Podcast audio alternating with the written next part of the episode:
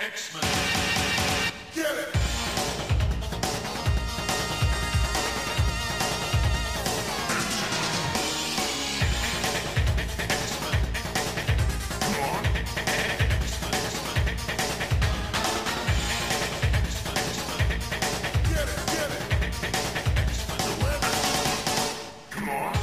Hey everyone, and welcome to another exciting episode of Battle of the Atom. This is your weekly X Men podcast where we rank every story from A to Z. I'm Adam. And I'm Zach, and I'm very tired, Adam. We've had you've had quite the day. Uh, this is um, the second time we've recorded this episode. At least the intro, and I just I frankly need some good tunes and some good friends. Uh, and I figured, Adam, you're you're great, you're fun, you're fine, but well. maybe.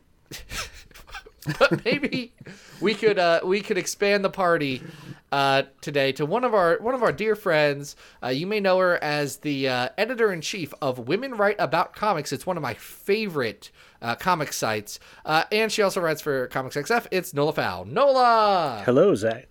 Hello, Adam. Hi Noah, thanks for being here. We need your help. Uh, this is week two of our Double Dazzler series, and last week we kind of went classic Disco Dazzler, but this week we're going a little more contemporary, starting with some stories from 2012. And uh, frankly, I think we could use the assist. So, can you help us out? Uh, sure. Uh, my first bit of advice is don't read this stuff. Read the 80s uh, Outback stuff instead. You know, I agree, but we're skipping that stuff. if we were smart people, we would do that. I know Adam Adam and I were talking in our Slack earlier yesterday, and we were looking at our schedule, and we didn't realize how much terrible stuff we had coming up that we get to cover in like the next three months. It's gonna be fun.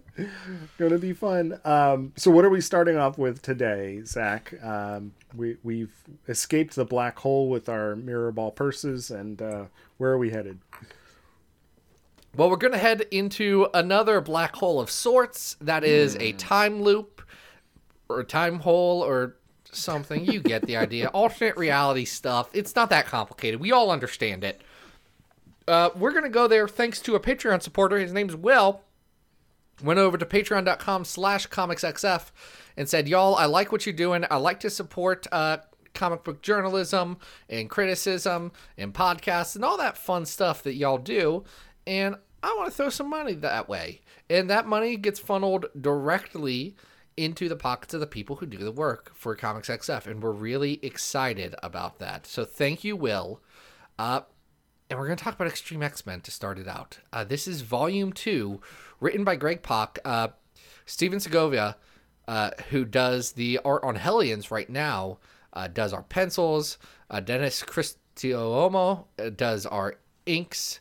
Uh, Jessica Colon does the colors. Uh, and there is an assist on the last issue by Paco Diaz as well. yeah so this is uh, an interesting book that stems out of um, astonishing x-men um, we've talked about that particular arc um, called exalted where A while back. Yeah, we we got introduced to um, alternate universe uh, Kurt Wagner, Wolverine, Emma Frost, and um, this idea that there are stretched across the multiverse hundreds of evil Charles Xaviers that need to be assassinated. And uh, they rope in Dazzler in this first issue and end up in, I guess, like Greco Roman X Men or Gods world. Now, Nola, I've got a question for you. Shoot.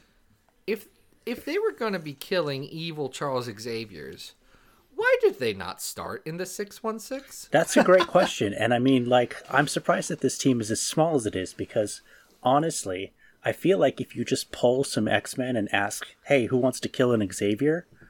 Like, you're going to get a lot of hands raised. I saw uh. someone the other day on some kind of server be like, "Man, what if Charles Xavier was evil?" What And if? literally everyone said, "What are you talking about? He's not a good dude." Well, these uh, Charles Xavier's are uh, supposed to be notably worse, um, but but we don't really know what the threat is when we get to this world. The the X Men plus Thor um, are sort of these winged cyber or not cyber, but like steampunk gods of sorts. They just like, you know, lay waste to the countryside for kicks. Yeah, they really they really can't seem to like uh, figure out what specific uh, era they're supposed to be evoking.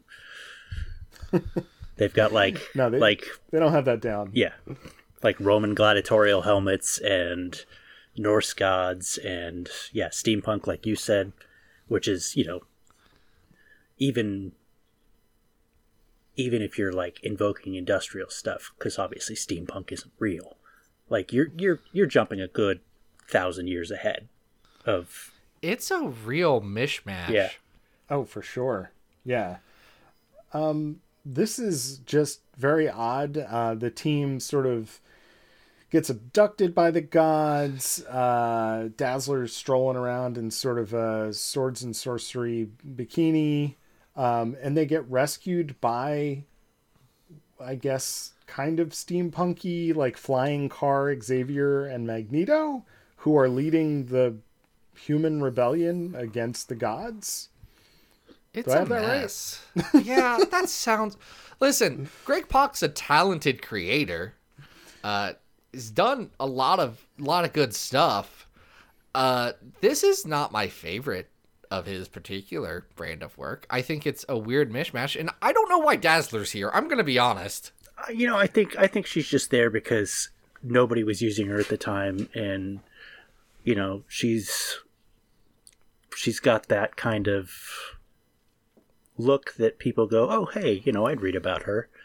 Um, and yeah, I, I feel like nobody knows what to do with her. Is a lot is a lot of the problem. Can we talk about Dazzler's look specifically in this? Because I feel like that's emblematic of nobody knowing what to do with her. Well, she doesn't have a particular costume. She's just kind of in. She's got the she's got the boots and the cowboy hat and the electric guitar.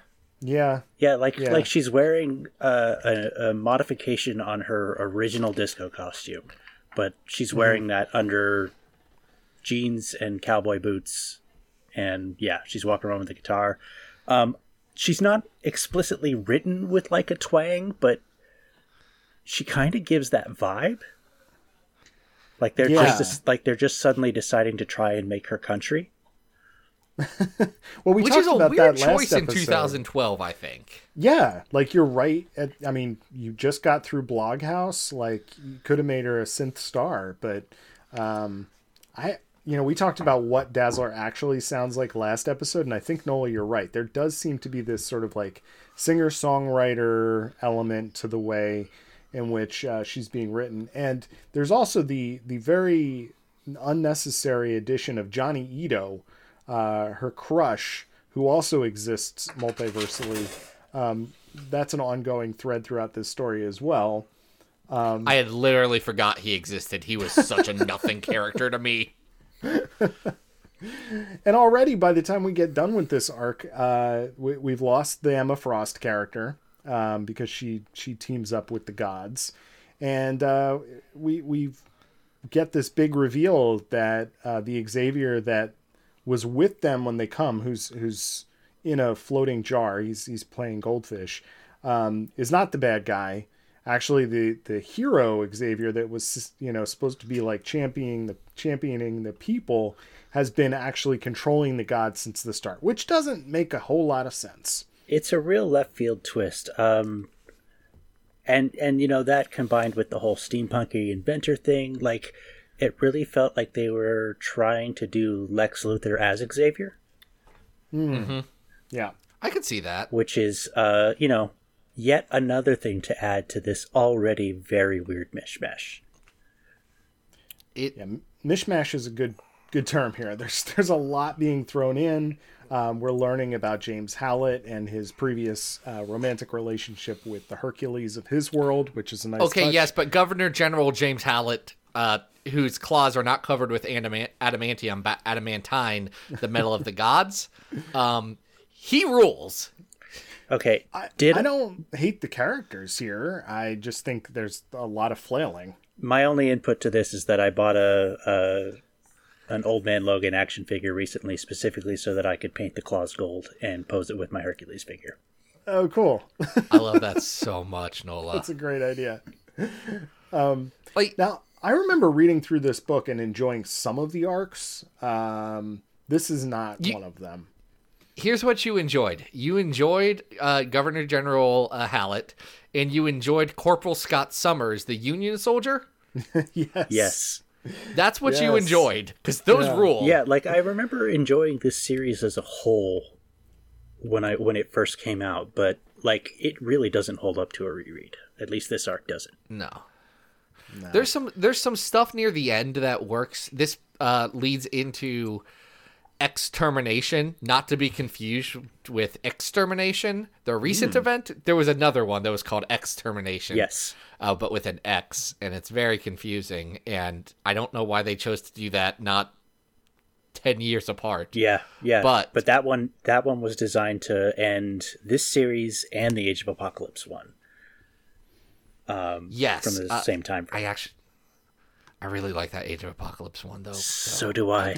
But I know it's a really It's pretty I know it's a really unpopular opinion.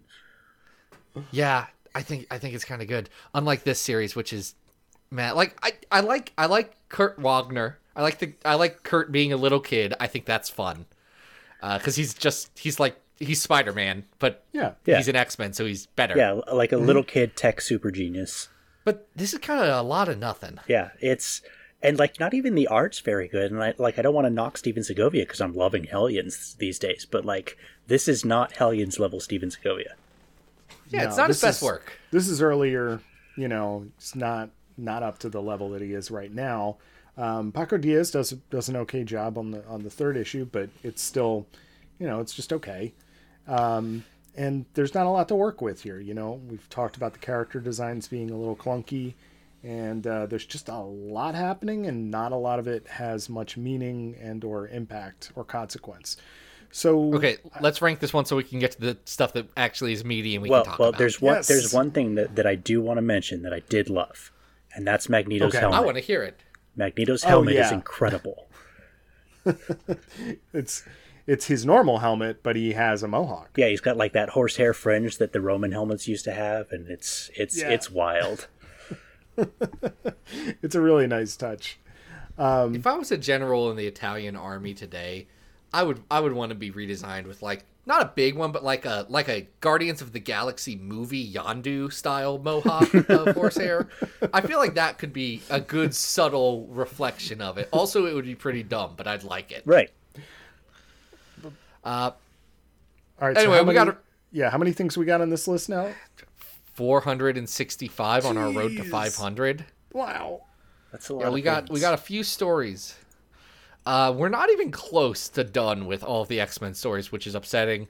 Uh, the number one story on our list is Hoxpox. Number 100 is the Bendis arc of Uncanny with Frazer Irving, where they fight uh, Dormammu and Limbo. Number 200 is Uncanny 194. Juggernaut's back in town.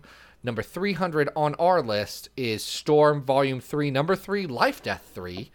Uh, number 400 on our list is the X Force and Cable Annual from 1997, where they go back to Asgard again.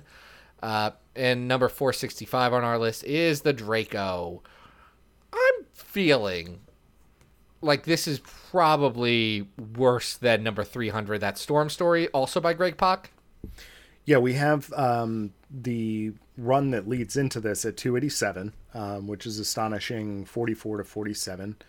Um, and I, I think I would agree that it's not as good as 300, which is uh, the that that that's one of the better issues of that Greg Pak Storm story. So I'm gonna I'm gonna name a, a where I think we have to at least look under because I know Nola is gonna disagree with our placement of this one. okay, Uh, 311 is Excalibur 31 to 34, Girls School from Heck, which I feel like Nola, you're you either really like that or you hate it, and I I I cannot put my finger on which. I love that story. Yep, that okay. that makes so much more sense. We know it has its its fans. So Well, and, and you know, like I love it, but I, I, I, I acknowledge that it's flawed, and so like I'm not going to argue the placement of it, even you know, if I would have placed it differently. Sure. I would I would say because right around there, that's at three eleven. Three twelve is Generation Hope number four, uh, where where Generation Hope fights Akira monsters. Mm-hmm. Uh, I think that Generation Hope is probably better than this. Uh, where I'm getting kind of mixed is uh, 313 we have uh, the Greg Wood or Brian Wood who sucks uh, X-Men with uh, Olivier Coipel uh, Primer the first arc of that and then District M 1 through 6 Mr. M at 314 I think this might be better than both of those Um, I think you know, as a start of a series, it's it's got some good character moments. It's not really doing anything terribly wrong, um, and I don't think it's. I mean, right all the way down at three thirty, we have the Jim Lee, uh, Dazzler Longshot arc. Uh, the one where X-Men Jim Lee kind of just quit Yeah, you can tell he's like really phoning it in. Um, I don't. I don't know that it's that no you I think it's a I think I it's think it's above got more substance than that. So um, I'm fine with putting it at 313. Nola, what do you think? I mean, you know, you've got uh, X Factor Judgment War down at 357, and that story rules. And this story is not as good as that story. So, I clearly I'm no help here. Okay.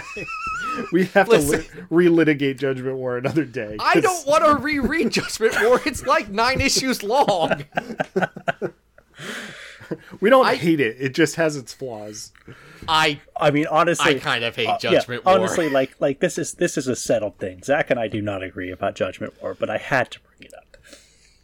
no, it's fine. Here's the thing: we were talking about this the other day. I forget where, uh, but I often disagree with myself on this list.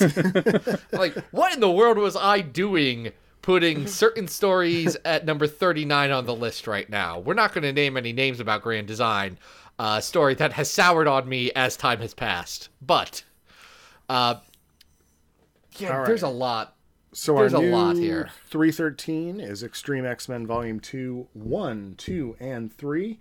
And now we're going to shoot forward in time a little bit more uh, to post Secret Wars to Volume 2 of A-Force. That's right. This is A Force, five, no, volume two, five through seven, written by Kelly Thompson, uh, with pencils and inks by Ben Caldwell. Ian Herring does the colors on this one. Um, I want to start off by saying the art is gorgeous in this comic that has A Force, a weird team involving uh, Nico Minoru from Runaways, Captain Marvel, She Hulk, Medusa from the Inhumans, and Dazzler, and also Singularity, who's a character unique to A Force. Yeah, I I really like Ben's artwork, so um, I really enjoyed looking at these three issues, big time. Noah, what's your take on Ben Caldwell? Uh, I agree. It is a very very pretty arc, uh, and that is the praise that I have for it.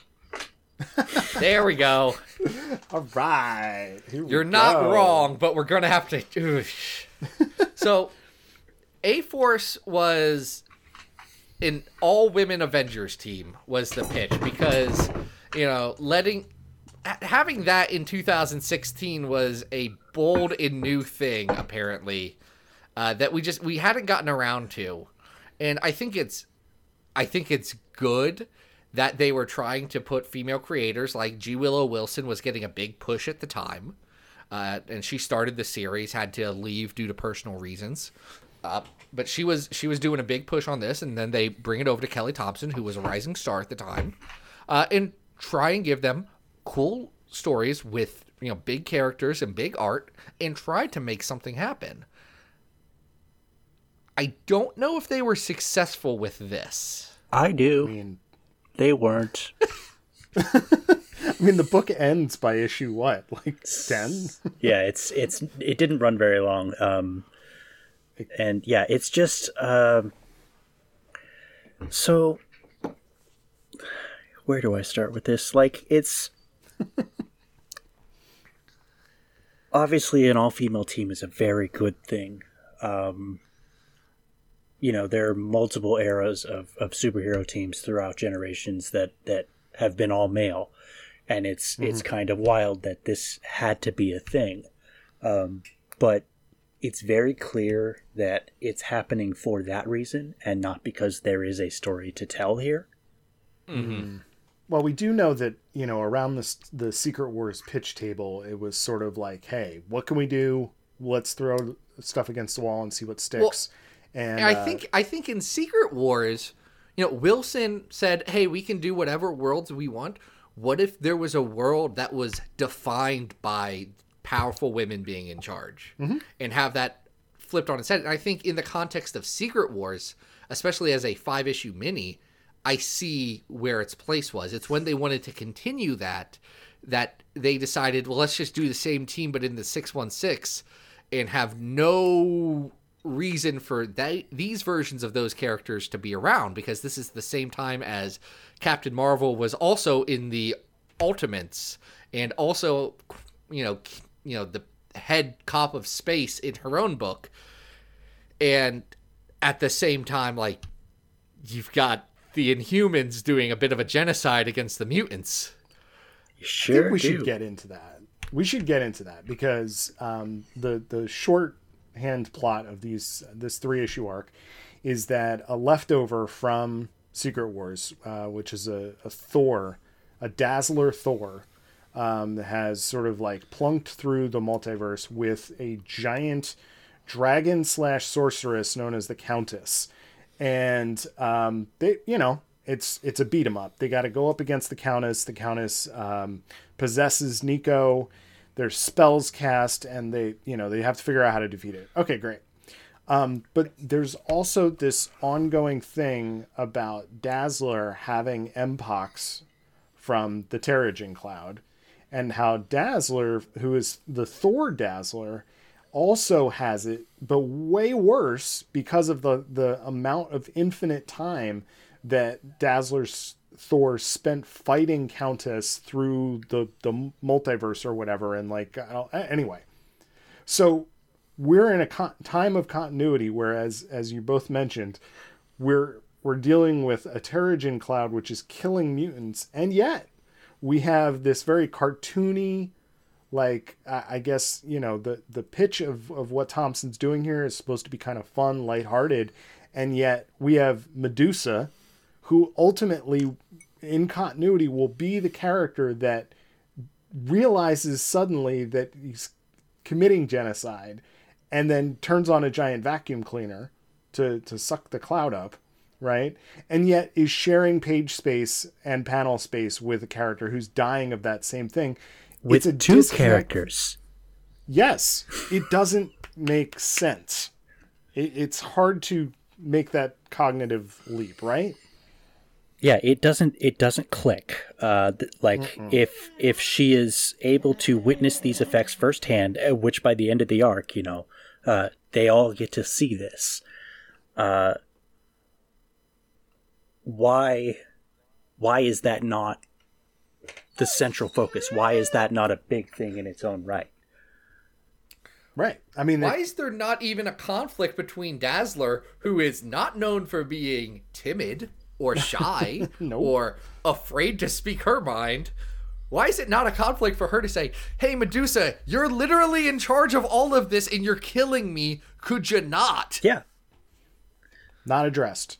yeah it's it's uh it's very much like a uh, don't talk politics in the workplace kind of situation Yes. Yeah, it really is. Uh, it really is. Like, because Dazzler's afraid to share this news with the rest of the team, and you know doesn't want Thor Dazzler to say anything, and it's like, wh- why? right. And that's a that's a policy that exists uh in a lot of workplaces. And often it, the effect is exactly what you're seeing here which is that uh marginalized people people who are suffering uh, are not able to give voice to that.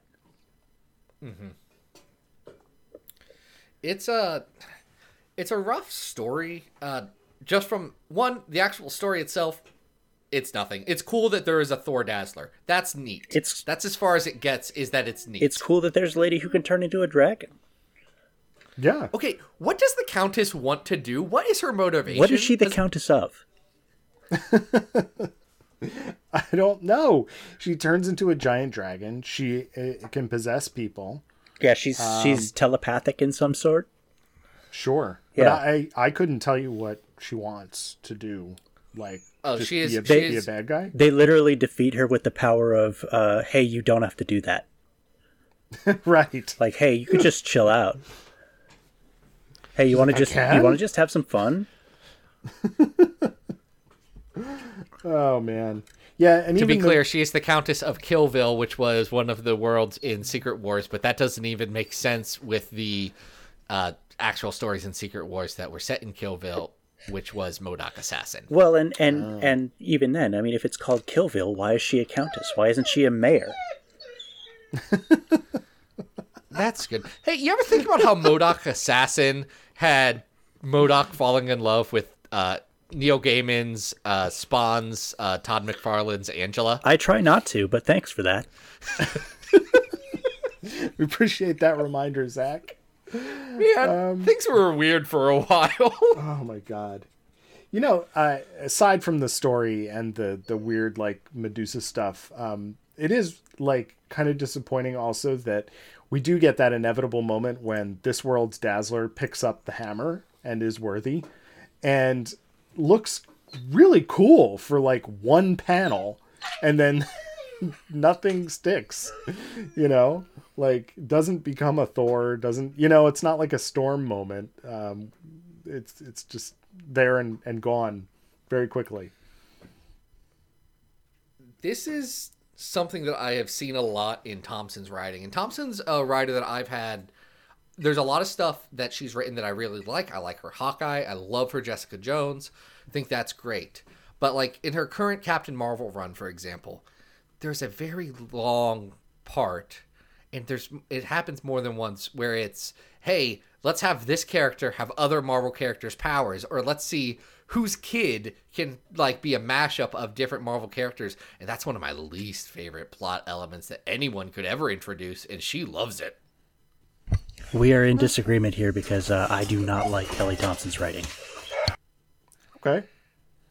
I mean, I I do like uh, the the Hawkeye stuff. I think is really fun. I haven't read the Jessica Jones, um, and th- there's a couple other things that she's written that I really like. But this this just the cards are stacked against it. It feels forced, and it doesn't it doesn't work. You know. Well, it- I'll look it- at it. It feels forced, and um, it it it feels like it lives in a time other than when it was published, uh, and not in a good way. It it like there's an there's a multi-panel sequence about pie.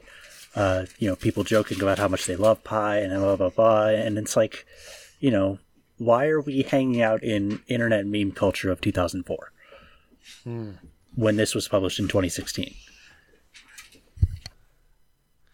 That is- It's it's weird. It's weird. We were talking just how dated this feels, and it's only five years old. Yeah, it's it's it's really wild. Uh, and like singularity, I love the idea of singularity, but the way that she's presented here is something that I absolutely cannot stand. There are multiple caption boxes that tell me just how adorable she's supposed to be, but I'm not seeing that. I don't know if Well, this she is doesn't. a She doesn't get to do anything. Right, she doesn't get to do anything, and I'm seeing like like that that quirky as shorthand for adorable, and like you hmm. can't just do that and expect us to believe it. she's a naive baby and that's all and in the other two a force or like the other two a force arcs before this the secret wars one and wilson's first one she at least had like yes she was a baby and a, like a brand new creation that was part of who she was but she at least did something and like grew and had to make choices to like say okay you're you're new what are you going to do with yourself and that's not who she is here and that's Yeah. yeah that's kind of a bummer And I mean, you know, that's that's sometimes a failing of ensemble casts. People, you know, characters get re- reduced to kind of one note performances, um, and I get that. But at the same time, like, you've got to find a baseline where she works on her own, and she doesn't. She only she's only there either as a, a plot device for Nico, or as you know, uh, quirky dialogue.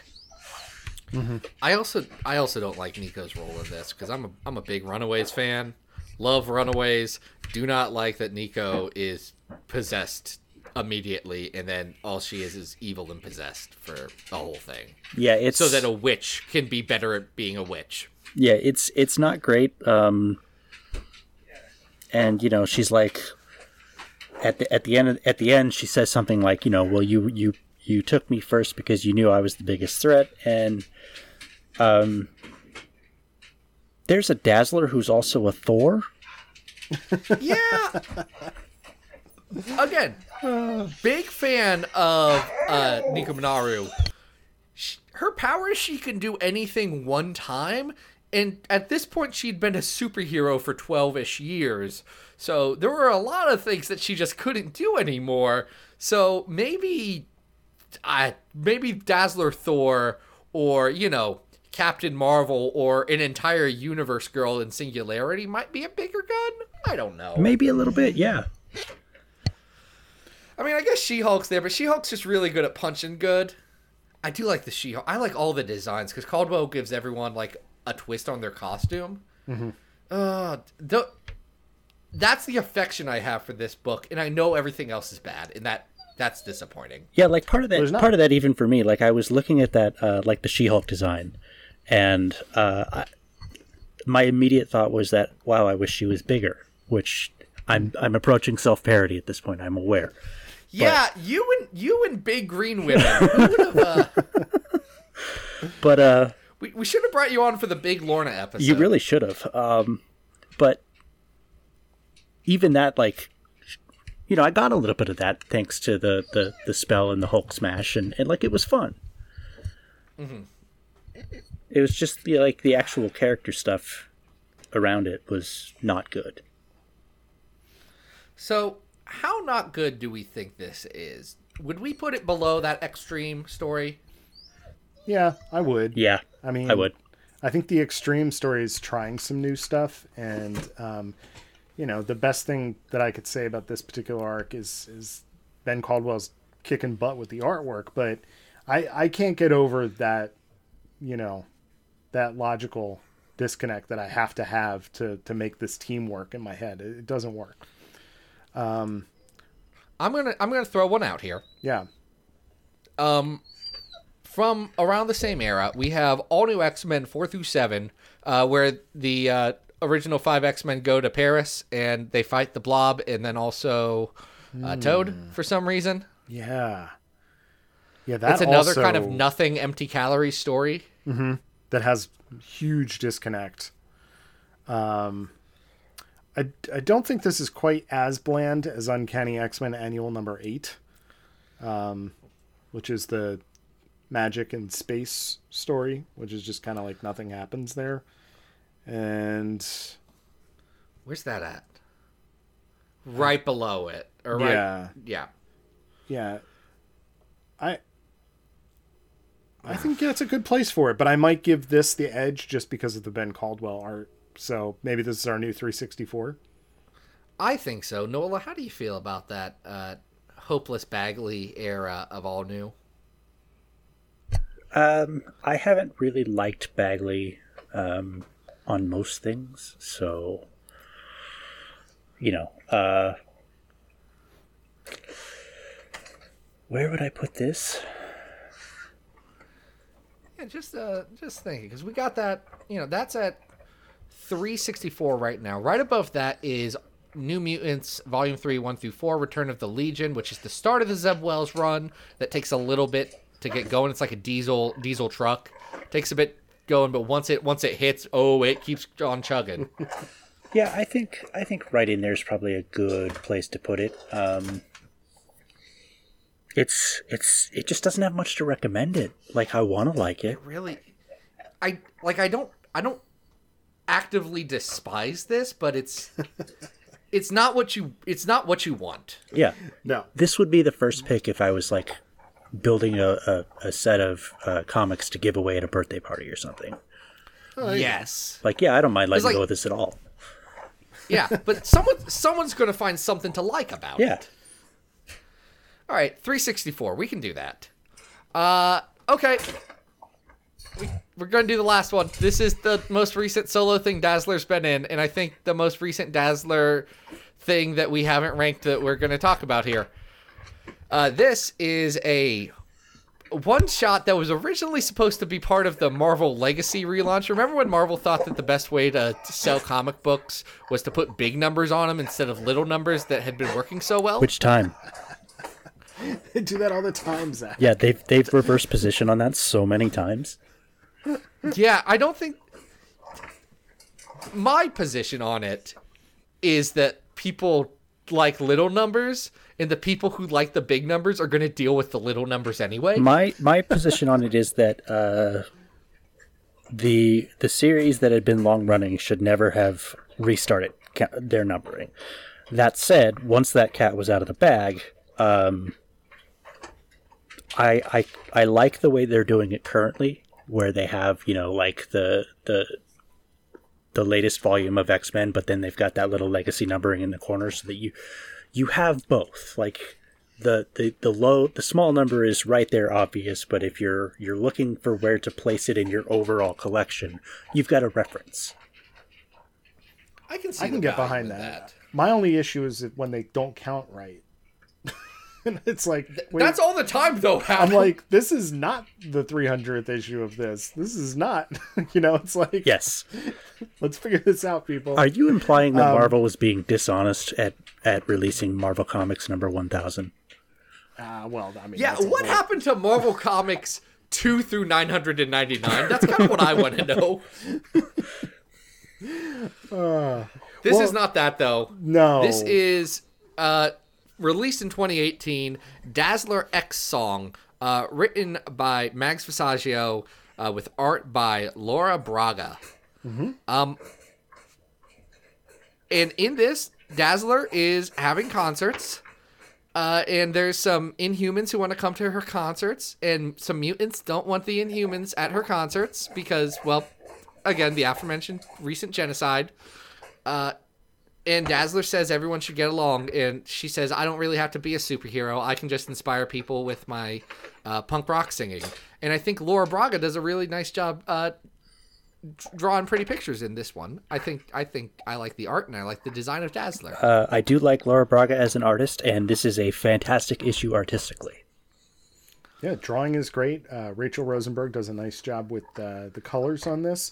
But uh, talk about disconnect. I mean, we just got, you know, introduced to this idea of Medusa being on the same team as Dazzler, and Dazzler sort of ignoring the fact of, of Medusa and the Inhumans' actions. Um, this is an issue that actually features Dazzler shouting to a crowd Inhuman solidarity? like what is Uh, going on yeah. in this issue? Yeah, she uh, she does that. She uh, she makes explicit mention at one point of uh, anti-inhuman nonsense, um, and it it's just oh boy. Um, well, I guess we should just get right into this, shouldn't we? We we should We because really this s- is the yes. this is the core of this issue. There is not much going on here. Yeah. So and let's let's just So the plot- in. Nola. Yeah, yeah, yeah. So the plot is, um, like Zach said, there's there's a a mutant girl and she's got an inhuman friend, and they want to go to a Dazzler concert, and um, it for for very obvious reasons, all of the mutants at this concert uh, do not want Inhumans there. Um, and the way that it's presented in the story is that the mute the the mutants at this concert are being bigoted, are being intolerant, um, and that you know the Inhuman girl is just she just wants to have a good time, and and like I get that, I get I get the mindset of it. Um, she's a youngish girl. She's probably not responsible for the genocide herself. She can't help the fact that she's an Inhuman. Alongside everyone else because by this point, you know, the Terrigen mists have been released and they're no longer like selectively picking who gets to be Inhumans. Um, but at the same time, the Inhumans at this point of time, I can't even remember. Is it is the the is IVX over by this point or is it still going? IVX would have been over by the point that this was actually released. But not and when I it was think it would have. It was initially going to be published in January 2018, so that would have been that would that would have been after yeah that would have been after uh, yeah X Men Gold was about a year in, Okay. so yeah that was after IVX. Okay, so so it's not a current ongoing conflict, but like it's very recent that Inhumans and the process of creating Inhumans represented an existential threat to mutants. Uh, And by that I mean uh, it sterilizes them, it kills them, um, and then you know this is on top of uh, M Day and everything else. Like it was a bad, a real bad time for about a decade and a half for the mutants, uh, as opposed to the real bad times that they were having before that. Right. the different bad times. Yes, um, but you know, like like they had been facing a series of genocides, um, or removal of powers, which is removal of powers by way of removal removing the X gene, uh, which is a kind of genocide in its own right. Um, And so you can't present an inhuman protagonist in this story as harmless when they represent something that has thus far been responsible for killing and sterilizing mutants um, on a large scale. Uh, because that's a big problem. Um, It's not just people are dying from this disease that's floating around, it's something that was created by people with the knowledge that this is what it does to mutants and was allowed to exist. Um, and I kind of get the metaphor here. Um, it it's trying to present this girl as a different kind of marginalized um, in the way that there are different subsets of, of marginalization uh, in real life. You know, you've got uh, queer people and you've got trans people like me, and um, there are subsets of like there's it's it's even a, a bigger deal in the UK right now than it is here. You've got the LGB Alliance and stuff like that, which are you know uh, they're hate groups uh, who want to ostracize and exclude trans people from uh, queer culture, from from marginalized culture, um, and this feels a lot like it's trying to lay over that framework. It feels like a lot like it's trying to present this inhuman girl as another type of marginalized who is just trying to get along and just trying to fit in. And that is to an extent true, but also she's part of a group that is responsible for genocide. It's not letting tr- you know it's not the the metaphorical equivalent of le- of letting trans people come and eat at the table. It's the metaphorical equivalent of letting the wolves in the door. Well, and we in the conversations that we had leading up to this episode, um, and, and I'm really glad that you're joining us for this, Nola. We we talked a little bit about this idea of uh, safe spaces, you know, and different communities having those safe spaces, um, and I feel like that's where this metaphor kind of breaks down. Here is the you know the the mutants in this story want that safe space for themselves. Yes. And the problem with saying, "Hey, let some of our inhuman pals in," is is there's a core issue with that as an ongoing story conceit, and that is that the history of those characters is really based in many ways in eugenics Yes. in how they were created, how they continue to be created, and then what you know, I I don't think by any means that John Hickman decided in the Infinity crossover to release the Terrigen bomb, uh, and then expected that this was going to be like the consequence of that story making decision. You know, I think it was, hey, we're going to create some new, cool new characters, and we can get a Ms. Marvel out of this. You know, um, unfortunately, it was turned into another legacy virus, and you're being asked in this scenario to say that these Inhumans with this very very disturbing backstory are going to be the same kind of you know marginalized group as mutants, which they just they aren't. They aren't. Um, the the the inhuman culture, first off, is it's uh, generally an opt-in one, uh, or at least it was up up up before you know these major events. Um, it it also is requiring the group that was the like that that were the victims of this, the mutants. Uh, it's it's it's like it wants them to reach across the aisle and and accept these people and there is a, a specific perniciousness in asking victims of uh, genocide and victims of hate crimes to to open their arms and accept members of the groups that that perpetrated those things. Um, and like I said, this girl probably has nothing to do with that. You know, she's she's a whole cloth creation for this story. She's she's fictional in her own right. She she didn't exist before any of this. Um, so she prob you know very probably doesn't have any kind of uh, background that ties her specifically to the things that happen to these mutants. But that's not the point. You know, it's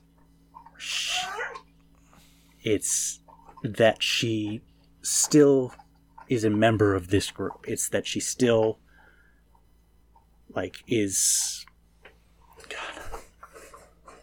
I'm working myself into a point where I, I, I almost can't articulate here. Uh, this story this story makes me angry. Well, and we've also left out the the part where there's a mutant who is clearly articulating some of the things that we're talking about, and Dazzler kicks the crap out of him. Yes. Well, he's he's presented he's presented as a neo-Nazi, Right, Like, yes. that he's he is he is in every way like the Nazi punk. Yes. That's that's how he is coded in this story, and that's a weird choice. it's it's real weird. It's it's very uh it's very Antifa or the real Nazis. yeah, it's it's frustrating because this is you know this story has so many issues that you know the mutant metaphor is pretty not great like at a granular level. Beyond general oppression is not good. It as you push it into this and trying to use that to speak to very specific trying to speak to very specific fictional continuity and then trying to relate that to other real world groups that have legitimately actually suffered and saying just get along coming out in 2018 at the same time people were putting out articles that said you should befriend your local neo-nazi or whatever. Yeah. like it just it just sucks. Yeah. and this is this is the last. And- this really is the last like inhumans and x-men story. And i'm so glad we never have to bring it up again. It just Yeah, and and it's frustrating. Yeah, and all of that in context of a writer who is um like formerly uh formerly was attending a seminary was uh an extremely right-wing conservative catholic um who prior to all like prior to this stuff like like you know obviously with her transition and, and everything else things changed for her.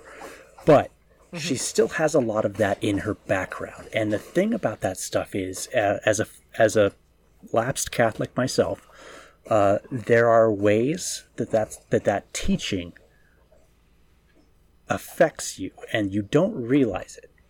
Um, and there are ways that it carries through in the choices you make creatively in the things that you write about in the in the positions that you write about them from. And those are things that have to be challenged. It's a constant work. You have to address the places that you're coming from. You have to address the the biases that you've been uh, that have been ingrained in you. Um, you have to do that work to be actively, you know, anti-racist, a- actively anti-fascist, um, and this kind of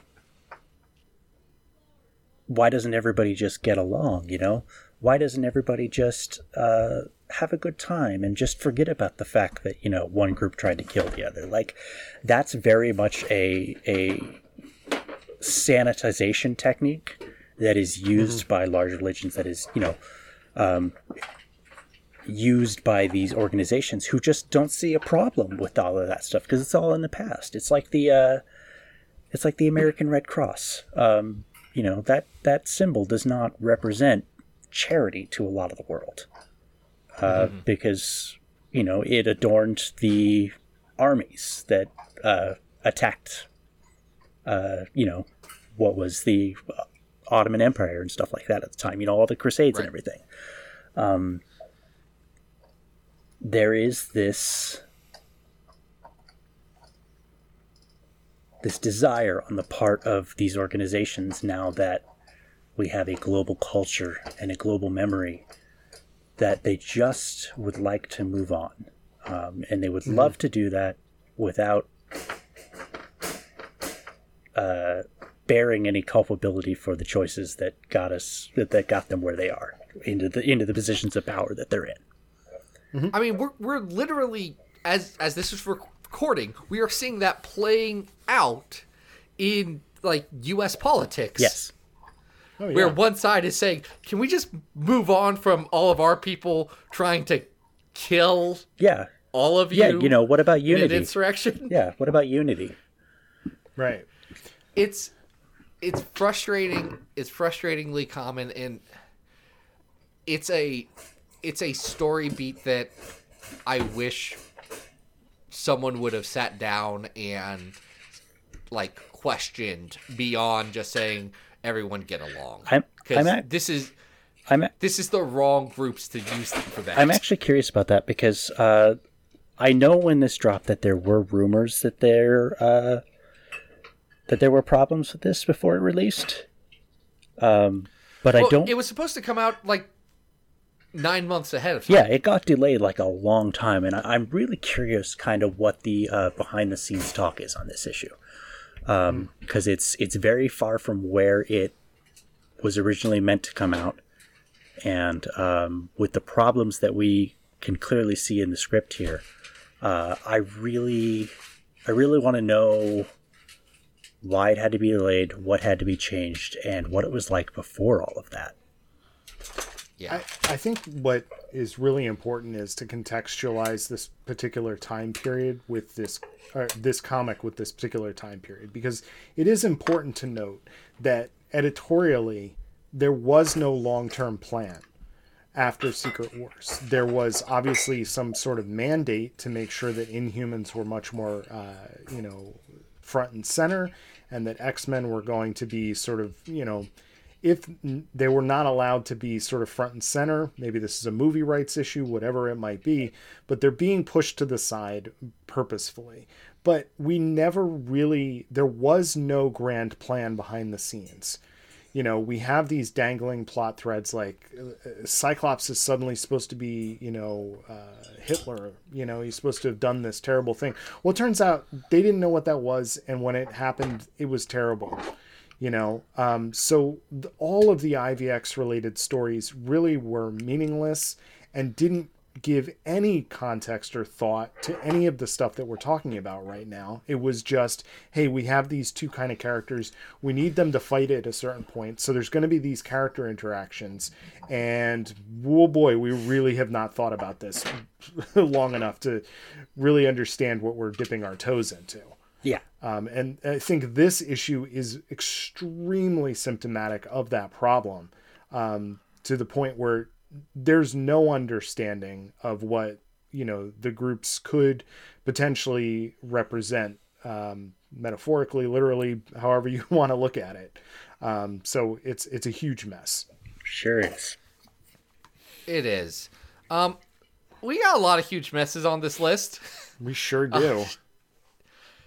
I, th- I'm gonna say, this is probably worse. This I say probably. This is definitely worse than like the Paul Jenkins Kubert origin story, which is dumb and doesn't need to exist, but isn't like doing anything harmful at 422. How do you feel about it compared to Dazzler the movie 447, which uh, when we talked about it last week, I think we agreed was incredibly misogynist. Dazzler the movie's really bad. yeah, it is really bad. Um, it does have beautiful art, so I don't think we're complaining Beautiful about art. the art on either of these. But um, I, I, I have to like agree that you know we're we're just delving into like a, a very ill thought out, you know, period of time in the comics, and this, there's a reason this got shelved for so long. I think, Yeah. you know, so we we've talked right below Dazzler the movie is X Factor multiple births. that's uh, that 39 one's and really 40. bad. That and that one has we've talked about. I have specific like that one that one hits at problematic things that impact me personally. Uh, so I I am more impacted by that, but I'm curious, you know, Adam and Nola, what your thoughts are because I think we're in the right area, and this is the worst stuff to rank because you. It's like, okay, which of these bad things is worse? Yeah. Um. See. See, you've got some. You've got some stuff that's like way down here on the list because it's like early X Men. Like you know, you've got Volume One, Number Thirty, and Volume One, Number Twenty-Eight, way down here at 450, 451. And and like those are bad, but at the same time, like they're products of their time. So while I would not really rank them very high, I would I would mostly have problems with them for being mediocre comics from a long time ago that I'm just not interested in reading.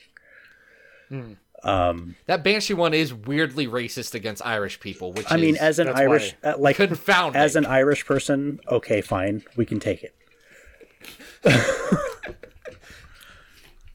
Uh, you're. How do you feel about this compared to, say,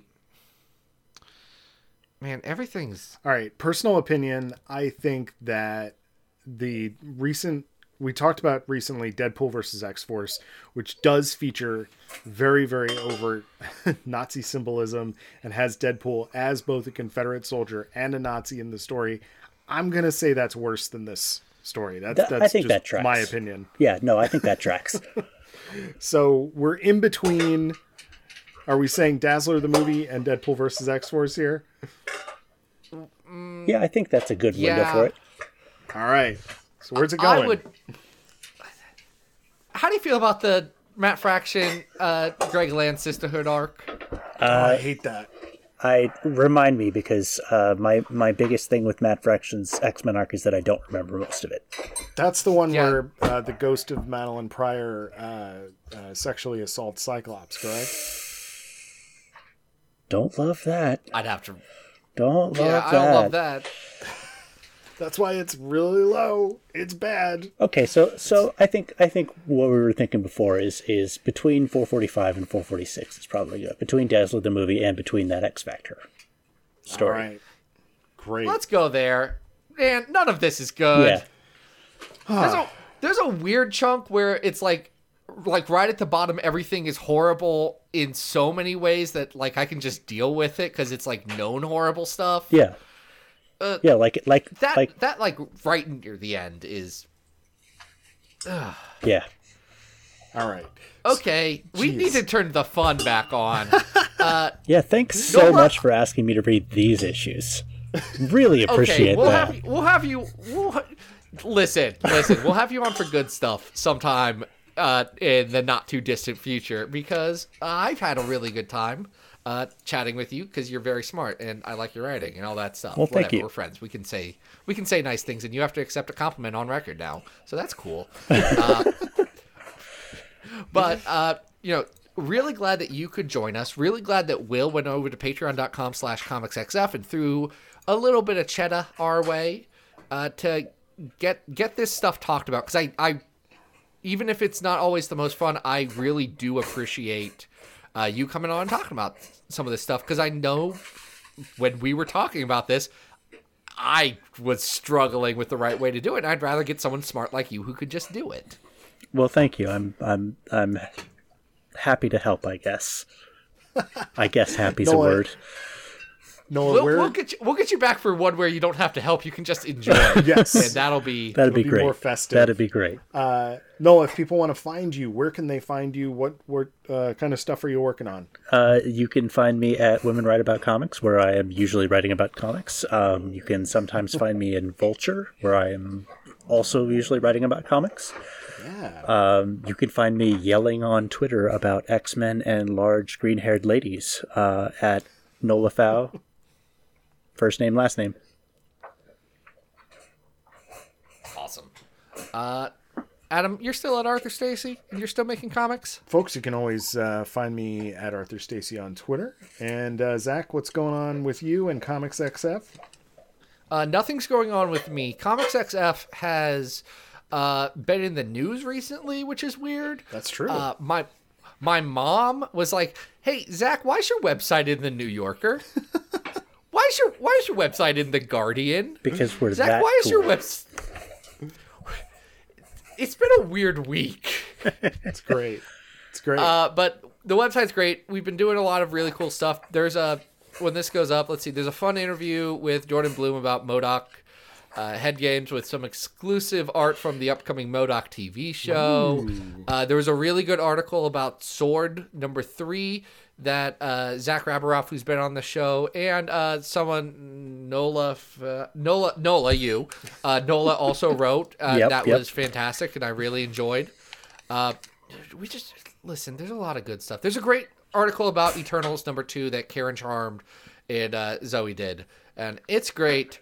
Uh, go check out all the cool stuff because Comics XF is just doing whatever now, and I'm loving loving the ride. Uh, it's also on Twitter at Comics XF. Never try and find my personal Twitter. I will ignore you. Uh, next week, we're we're. Oh my gosh. Okay, hold on, because I have to edit myself right now.